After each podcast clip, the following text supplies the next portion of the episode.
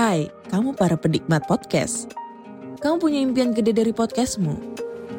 Terus First Story bisa banget bantu kamu. Mulai dari F-Link, Dynamic Audio Insertion, sampai statistik yang komprehensif. Semua ada di First Story. Gak ketinggalan kamu bisa monetisasi podcastmu lewat iklan dari First Story Ads yang bisa kasih kamu penghasilan dari setiap place podcastmu. Yuk gabung sekarang dengan klik di firststory.me. Sekali lagi, klik di firststory.me.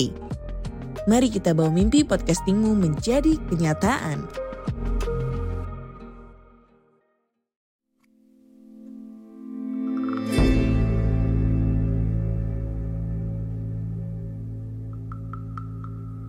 Assalamualaikum warahmatullahi wabarakatuh. Jumpa lagi di Nyeritain Horor Podcast. Seperti biasa, pada kesempatan kali ini aku akan menceritakan kisah horor yang sudah dikirimkan oleh teman-teman kita. Dan tentunya, setiap kisahnya akan membuat bulu kuduk merinding. Sebelum mulai cerita, aku mau ngucapin terima kasih buat teman-teman yang udah follow podcast ini dan setia mendengarkan setiap kisah dari Nyeritain Horor. Seperti apa kisahnya? Stay tune.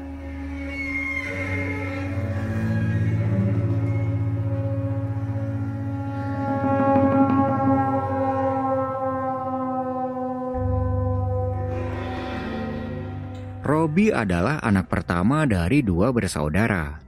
Dia sekeluarga masih kental dengan ajaran kejawen, dan mereka adalah seorang Muslim.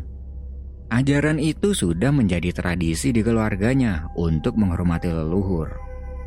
Di kampung, Robi punya beberapa teman dekat yang juga mempunyai hobi sama, yaitu mengoleksi benda-benda mistik, termasuk batu mustika dan benda-benda pusaka. Pada suatu malam, Robi ini bermimpi, dan mimpinya itu benar-benar aneh. Jadi dia ini berada di sebuah hutan, dan di hutan itu dari kejauhan dia melihat ada banyak sekali batu mustika yang tercacar di tanah dan juga beberapa benda pusaka. Ada keris, kujang, semar mesem, dan lain-lain. Melihat itu Robi langsung mendekati dan dia melihatnya satu persatu. Ternyata ini semua benar-benar asli. Robi berniat untuk mengambil satu benda itu, yaitu keris. Tapi dia ingat kalau di rumah dia punya beberapa teman. Akhirnya dia membawa semua benda pusaka itu dengan tujuan nanti akan dibagikan ke teman-temannya. Dengan wadah karung dia membawa benda pusaka itu, tapi belum sampai di rumah, dia terbangun dari tidurnya. Dan bangun-bangun itu, tiba-tiba dia merasa sesak nafas. Jadi di dadanya ini seperti ada yang menekan dengan tangan. Nah, sehari setelah mimpi itu, tiba-tiba Robi merasa tidak enak badan. Dia sakit beberapa hari sampai dia ini tidak bisa bangun dari tempat tidur. Setelah beberapa hari mengalami sakit, dia ditanya sama bapaknya. Kamu pernah mimpi apa, Le? Robi berpikir, mimpi? Mimpi apa yang dimaksud bapak? Dia sudah lupa sama mimpinya yang melihat benda pusaka itu, karena memang itu sudah beberapa hari yang lalu. Dia bertanya, Mimpi gimana maksudnya pak? Sebelum sakit kamu pernah mimpi apa? Tanya bapak. Dari sini, Robi langsung ingat. Dia bilang ke bapaknya kalau dia pernah mimpi ketemu banyak benda pusaka dan dia mengambil semua benda pusaka itu. Lalu bapaknya bilang, Kamu ini serakal ya. Sebenarnya salah satu keris itu bisa jadi punyamu kalau kamu nggak ngambil lebih dari satu. Tubuhmu nggak kuat leh kalau harus bawa benda pusaka sebanyak itu. Dari sini Robi mengerti. Oh iya, waktu itu aku memang bawa banyak benda itu. Dan mungkin itu sebabnya aku jadi sakit sampai nggak bisa bangun dari tidur. Bapaknya Robi kemudian pergi. Dan setelah itu, Robi terus kepikiran dengan perkataan bapaknya itu. Beberapa hari setelah udah sembuh, dia mendatangi bapaknya untuk bertanya. Nyuan sewu pak, keris yang ada dalam mimpi saya itu emang beneran bisa jadi punya saya? Benar, keris itu ada dua. Dia sudah memilih kamu dan sejatinya itu adalah milikmu. Tapi pak, di mana saya bisa menemukan keris itu? Ada di sebuah tempat, tapi susah kalau mau ngambil. Pasti banyak gangguannya. Emangnya di mana sih pak? Di Gunung Lawu. Robi berpikir, Gunung Lawu? Itu gunung kan emang terkenal syakral. Dia tanya lagi ke bapaknya. Kalau saya mau ngambil keris itu ngambilnya di mana ya pak? Ya kamu harus siap dengan rintangannya. Nanti dia sendiri yang akan mendatangi kamu tanpa kamu harus mencari. Intinya datang saja ke sana. Beberapa hari kemudian Robi berpikir, apa benar dia harus ke Gunung Lawu untuk kepentingan itu?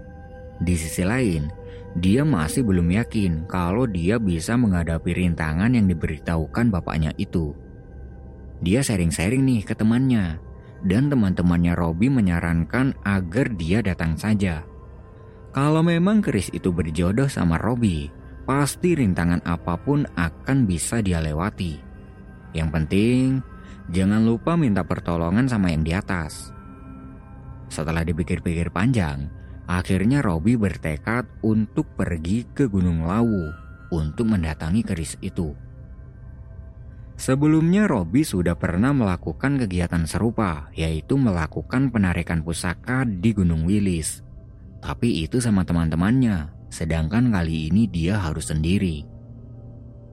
Sebelum berangkat ke Gunung Lawu, dia mendatangi bapaknya untuk minta doa restu. Dan bapaknya Robi berpesan, apa pun gangguannya nanti, Robi harus kuat. Jangan lupa agar selalu minta perlindungan pada yang maha kuasa. Oke lah, Robi semakin mantap dengan niatnya. Tepat malam Kamis Pahing dalam kalender Jawa, dia pergi ke Gunung Lawu dengan niat ingin menjemput benda pusaka itu. Nah, di perjalanan menuju ke sana dia ini sudah mendapat gangguan pertama. Tepatnya di hutan arah Kemagetan, dia sempat menabrak pohon sampai dia jatuh. Untungnya, waktu itu dia berkendaranya ini tidak terlalu ngebut, jadi nggak sampai kenapa-napa. Kenapa bisa sampai nabrak pohon? Awalnya dia ini nggak tahu dan nggak sadar kalau ternyata dia akan menabrak pohon itu. Jadi kondisi jalannya waktu itu kan agak serong gitu. Dan Robi ini melihatnya jalannya itu lurus-lurus saja. Dia mengikuti jalan yang dia lihat lurus itu. Dan tiba-tiba di depannya Robi ini ada pohon jati Mau banting setir sudah tidak bisa hingga akhirnya dia tabrak saja. Beruntungnya, di kiri kanan jalan ada beberapa warung dan pembelinya.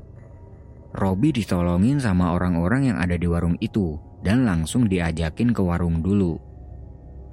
Hati-hati Thomas kalau berkendara, masa pohon sampai ditabrak gitu? Ucap salah satu orang yang menolong. Robi menjelaskan kalau tadi dia nggak ngeliat ada pohon itu. Yang ada dalam pandangannya adalah jalannya ini lurus-lurus saja. Kemudian, ibu-ibu penjaga warung datang sambil membawa segelas air. Emang di sini sering kejadian seperti ini, Mas, dan sebagian besar orang alasannya sama kayak sampean. Ini minum dulu. Ucap ibu penjual sambil memberi segelas air yang dia bawa.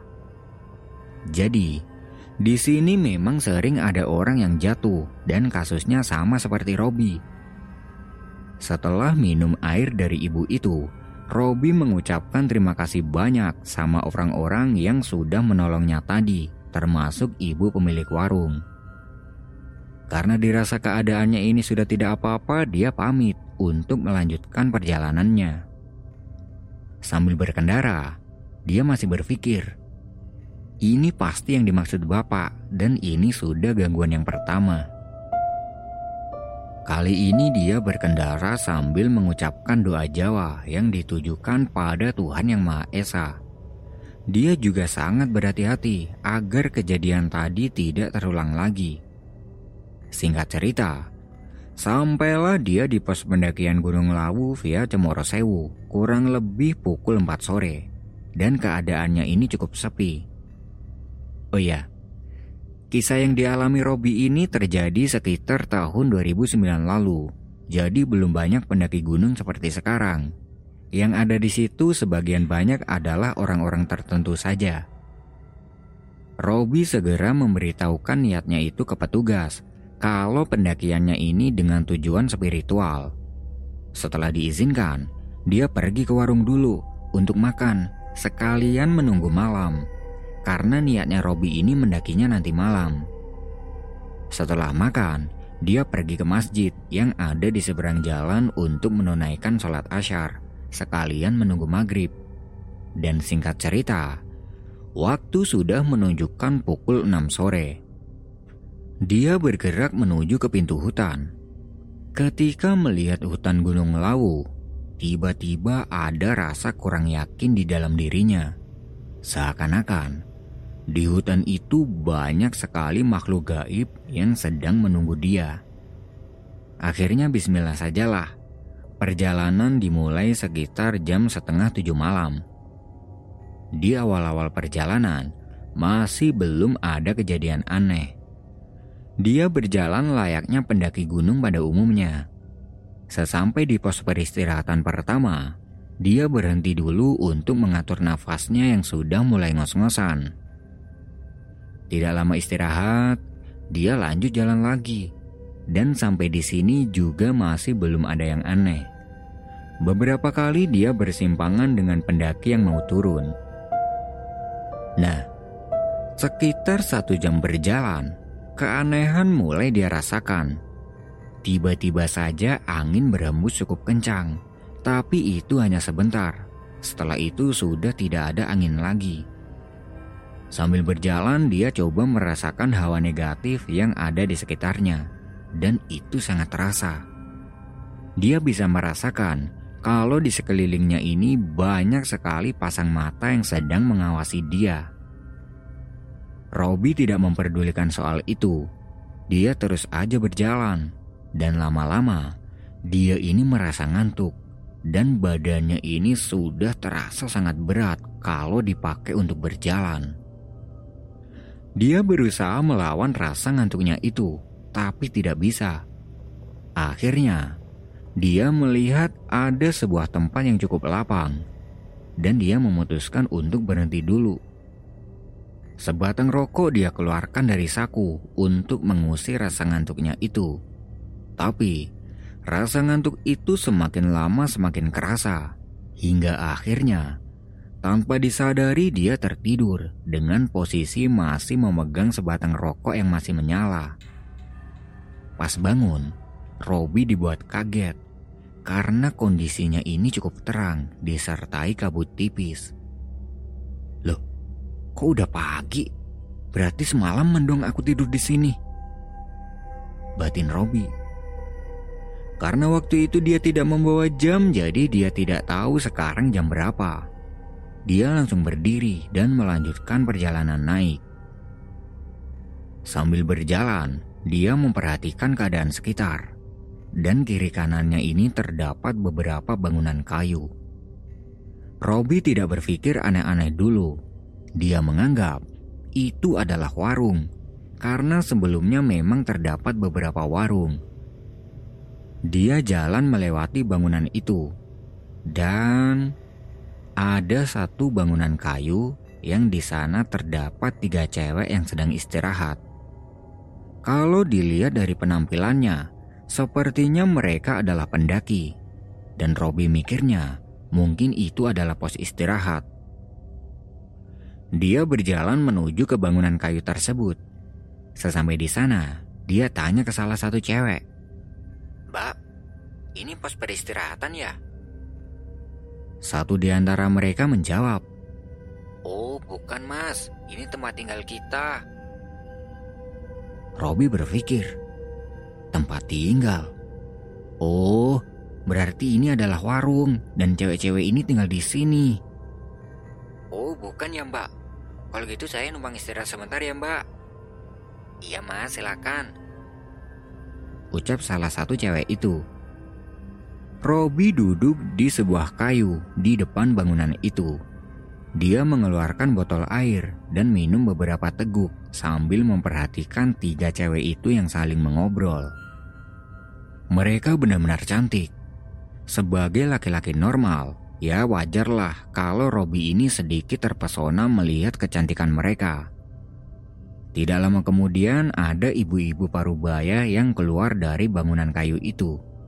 Dia mengenakan pakaian khas Jawa. Loh, ada tamu? Kok nggak dipersilakan masuk? Ucap ibu itu ke cewek-cewek tadi. Lalu ibu itu menghampiri Robi. Monggo mas, masuk dulu. Istirahat di dalam saja. Inji bu, makasih. Saya di sini saja. Udah masuk aja. Istirahat di dalam lebih nyaman. Tempat ini udah biasa dipakai istirahat mendaki.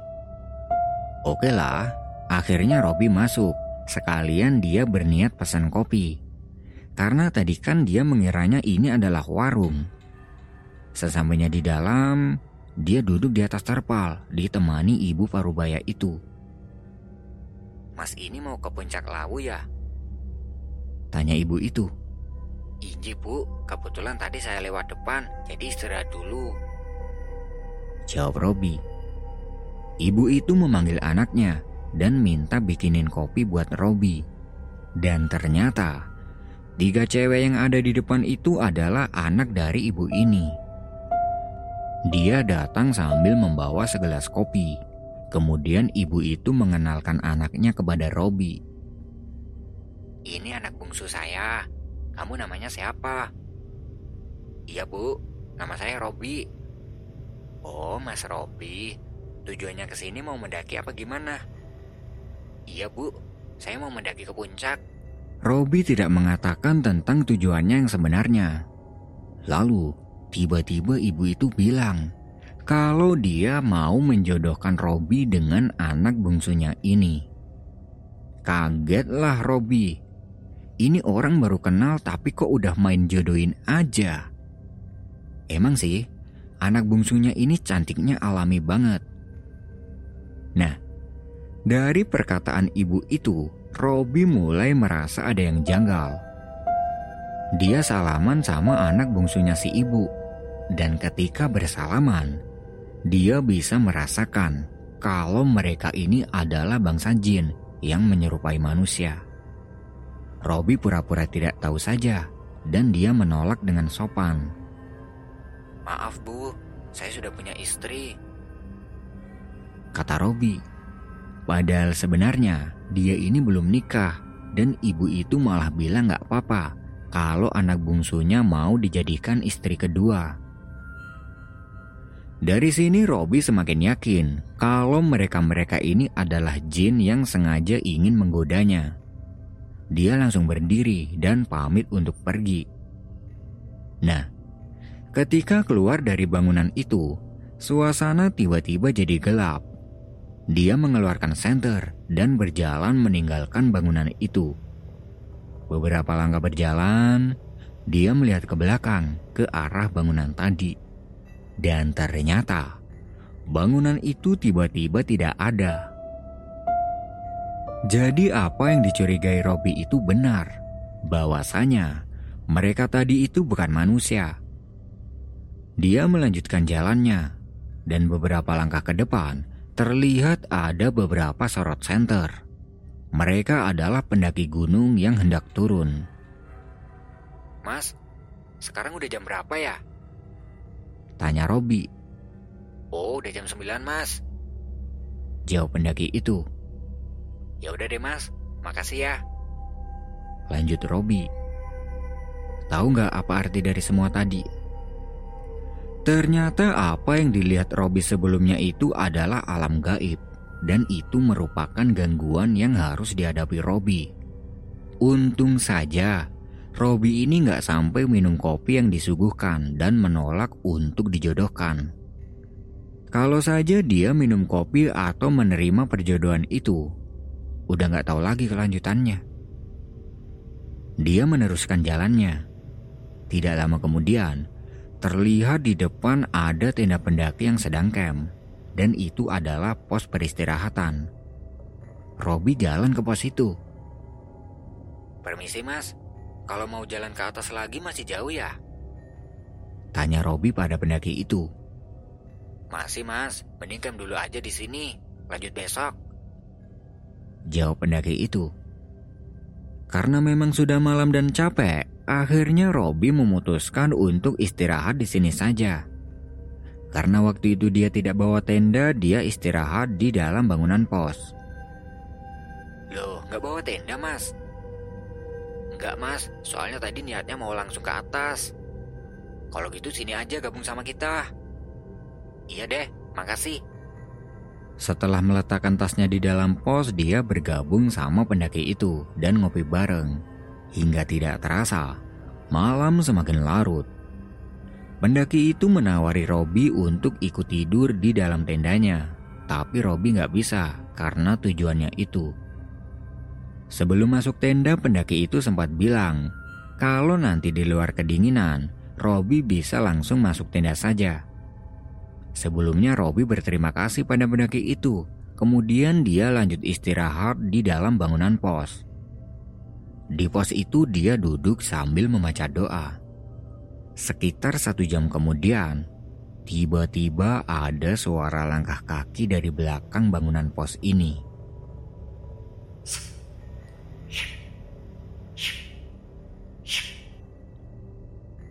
Robi langsung nengok nih dan gak ada siapa-siapa. Tapi dari jarak 10 meter di dalam hutan, samar-samar dia melihat ada cahaya putih yang melintas dari pohon ke pohon. Jadi kayak set, set, set gitu. Karena penasaran, Robi mendatangi cahaya itu. Tapi ketika sudah sampai di tempatnya, cahaya itu pindah 10 meter ke depan sama Robi diikutin aja nih. Dan kejadian itu terulang sampai sekitar 10 kali. Yang terakhir, cahaya itu sudah tidak pindah lagi. Dia berada di bawah pohon. Nah, karena mungkin itu adalah benda yang sedang dia cari, dia mendatanginya. Dan ternyata benar. Cahaya itu adalah keris yang menancap di tanah. Hmm, ini nih yang aku cari. Batinnya. Dia langsung melakukan ritual penarikan pusaka. Dan ketika hendak memegang keris itu, tiba-tiba ada sesuatu yang menabrak badannya dengan sangat keras. Sampai-sampai dia ini terpental dan tidak sadar. Sadar-sadar, di depannya ini tiba-tiba ada seseorang yang tengah berdiri. Dia pakai baju serba putih dan memakai sorban. Untuk wajahnya tidak begitu jelas karena waktu itu kondisinya sangat gelap. Orang itu berkata pada Robi, Bangun. Sambil dia menyodorkan kedua tangannya, seperti ingin memberi sesuatu. Robi langsung berdiri dan mengambil benda yang diberikan orang itu. Dan ternyata, yang diberikan itu adalah keris yang warnanya kuning keemasan, lengkap dengan sarungnya. Loh, ini buat saya? Tanya Robi. Lalu orang itu menjawab. Ini memang milikmu. Rawatlah dengan baik dan jangan digunakan untuk hal yang tidak baik. Robi memperhatikan kerisnya. Dan keris ini seperti keris yang ada di dalam mimpinya waktu itu. Dia melihat ke arah orang yang memberi keris tadi untuk mengucapkan terima kasih. Tapi tiba-tiba orang itu hilang, gak tahu perginya ke mana. Sambil membawa keris itu, Robi berjalan balik ke pos peristirahatan. Dan ternyata dia ini sudah jalan cukup jauh dari pos itu. Ada sekitar 100 meteran lah.